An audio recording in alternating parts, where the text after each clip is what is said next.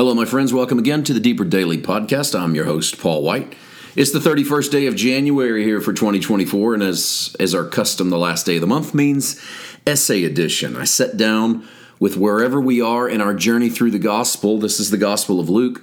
We've arrived at the eighth chapter and the 40th verse, and we'll take through the end of the chapter to deal with today's essay. And it gives us a chance to investigate a little deeper and see where it takes us. You can read this if you like the print version of the essay at paulwhiteministries.com. So now, for January 2024, here's the essay edition.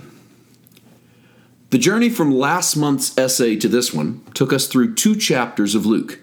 It saw the raising of the widow's son at Nain, the doubt of John the Baptist, the calming of a storm, and the exorcism of the young man in the Gadarenes.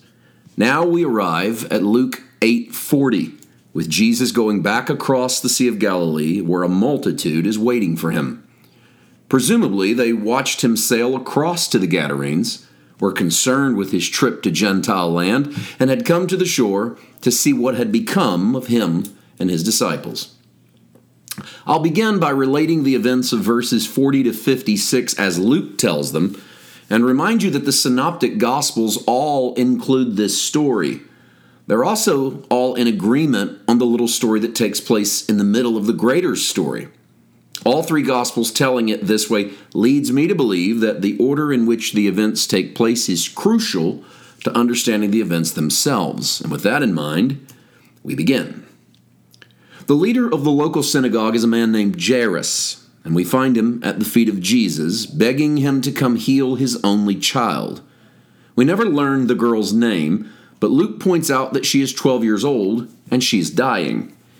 And he doesn't make much of a fuss about the fact that Jairus wants Jesus to come to his house, but focuses instead on the fact that the crowd is so great that they have trouble making the journey.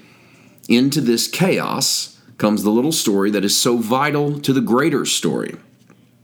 A woman with a flow of blood approaches Jesus from behind like she's either been chasing him or had let him slip past in a moment of doubt, and then rushed forward before she lost her chance.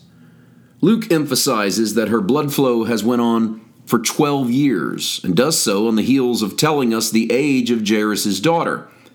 In most print versions of this text, the two phrases are so close together as to catch your eye, and I think that's Luke's intent.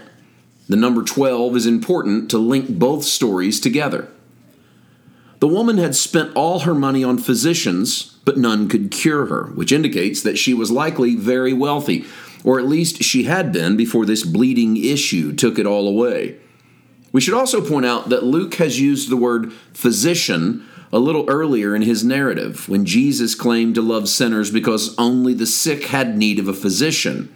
Scholars tell us that Luke was likely a physician himself lending a bit more depth to this focus on the sick and the well in his narrative. When the woman broke through the crowd, she stopped short of an all out confrontation with Jesus, and instead, she reached through and touched the border of his garment, which caused a physical reaction in her body, bringing instantaneous healing. Imagine the feeling she had of knowing that this thing that had plagued her for 12 years was gone.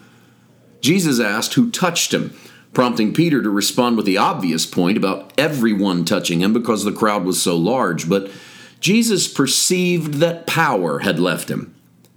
Now, this is a fascinating moment in the ministry of Jesus. On his way to visit a dying child, he stopped on his mission by the grasping faith of a desperate woman.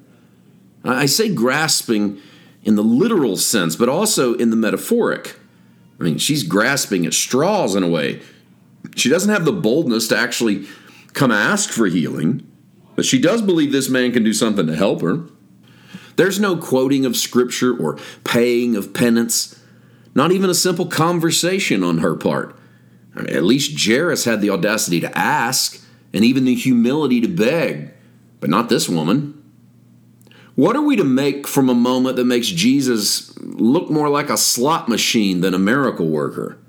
This miracle feels more extorted than performed. He stops his journey and turns with such force that the woman trembles and fail, falls at his feet, finally. Well, let's move on so we can land on a reason for this interruption. Jesus calls the woman daughter, the first such usage by Jesus in the Gospels. He prompts her to be of good cheer because her faith has made her well and to go in peace. It's a beautiful progression given to her by Jesus identity, emotion, commendation, and commission. And, and we follow a similar track in our own journey. We learn who we are, we come to an emotional understanding of that identity, we're commended in our search, and finally, we're sent out with a mission. As he's speaking to the woman, a messenger comes from Jairus' house and informs him that his daughter has just died. Jesus hears this report and tells Jairus not to fear, but to simply believe and that the little girl will be made well. When they arrive at the house, Jesus enters with Peter, James, and John, along with Jairus and his wife. He tells everyone not to worry because the girl's only sleeping, which prompts ridicule, causing Jesus to clear the room, apparently of everyone. He then takes the girl by the hand and says to her, Little girl, arise, which of course she does. The stories show us two different approaches to Jesus. In the greater story, a father is desperately pulling Jesus through the streets to come to his home and heal his dying daughter. Jesus goes, but not quickly enough to beat death and in the end, he doesn't heal the girl as much as he raises her from the dead. Well, mission accomplished. The girl's alive and well, even if it took a circuitous route to get to health. Well, in the lesser story, a woman is desperate for a healing and she tugs on Jesus' garment, a pulling on Jesus in a different way, sort of covertly, like she's pulling from behind rather than dragging him from the front like Jairus.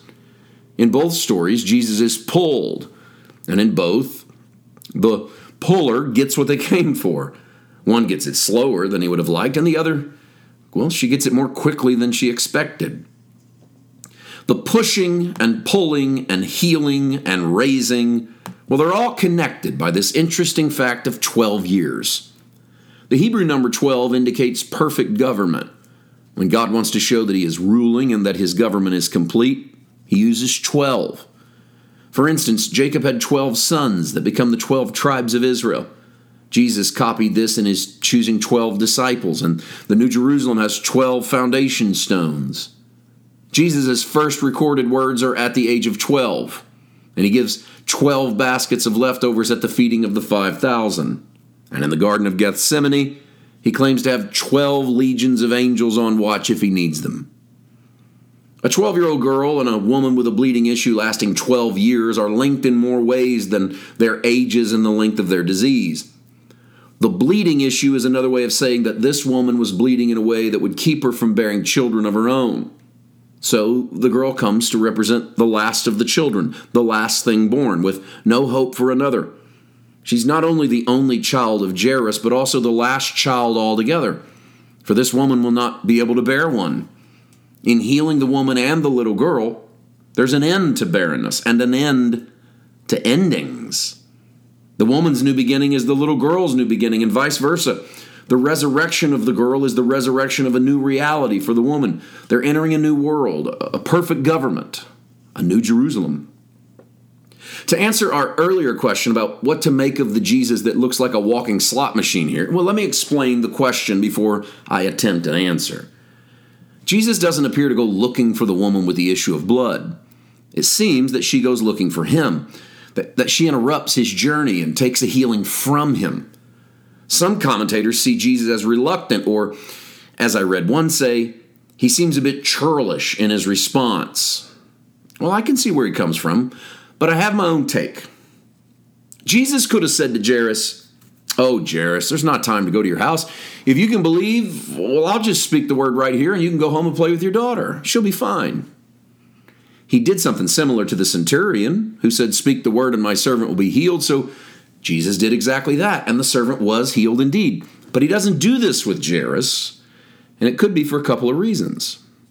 One reason is that Jesus meets us where our faith ends. If you have the kind of faith that needs Jesus to come to your house to perform the miracle, fine. He won't condemn what you don't have, He'll simply honor what you do have. If you think He can just speak the word, even better. He can. He deals with what you bring, He doesn't make you come up to His level. The woman with the issue of blood proves this a case of the little story helping us to interpret the bigger one. She thinks just touching the garment is enough. She isn't wrong. The second reason that Jesus doesn't say anything to Jairus is so that they will pass by the woman with the issue of blood. I don't think it's an interruption to a bigger event, it just might be the event.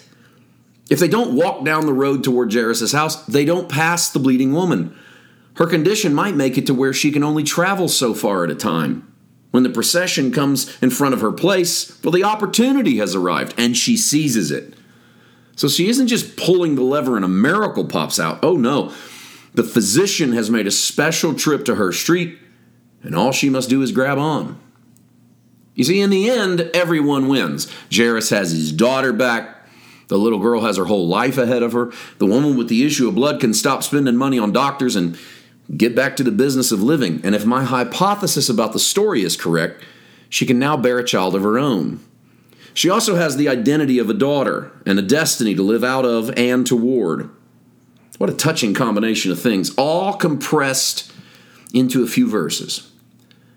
I'm encouraged by the story in many ways. In part, I'm thankful for Jairus because he shows me that I don't have to have my faith lined up perfectly for Jesus to move.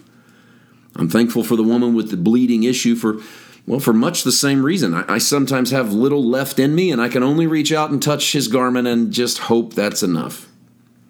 And I'm thankful for the little girl because she's just living her life until she isn't. And then she sets up and starts talking, oblivious to how miraculous this day has been. And sometimes I need a miracle I can't properly appreciate, and I know I can talk my way right through it. Well, mostly, I'm thankful for Jesus. And I know that one's obvious, and it shouldn't even have to be said here, but I'll say it anyway. I'm thank- thankful that He's patient with my moments of impatience. I'm thankful that He cares for me as I care for my kids and their ailments and their sicknesses. And I'm thankful that He sees me, but that He doesn't only see me. He forces me to see that I'm part of a greater family of humanity and that on the way to my five alarm fire, other people are bleeding and need Him which means they need me and my patience. I'm thankful that he doesn't only heal, he teaches. He teaches me that I'm a son, and he teaches me the importance of feeding, just like the little girl is given food when she is raised. He's, he's my physician. Praise his name.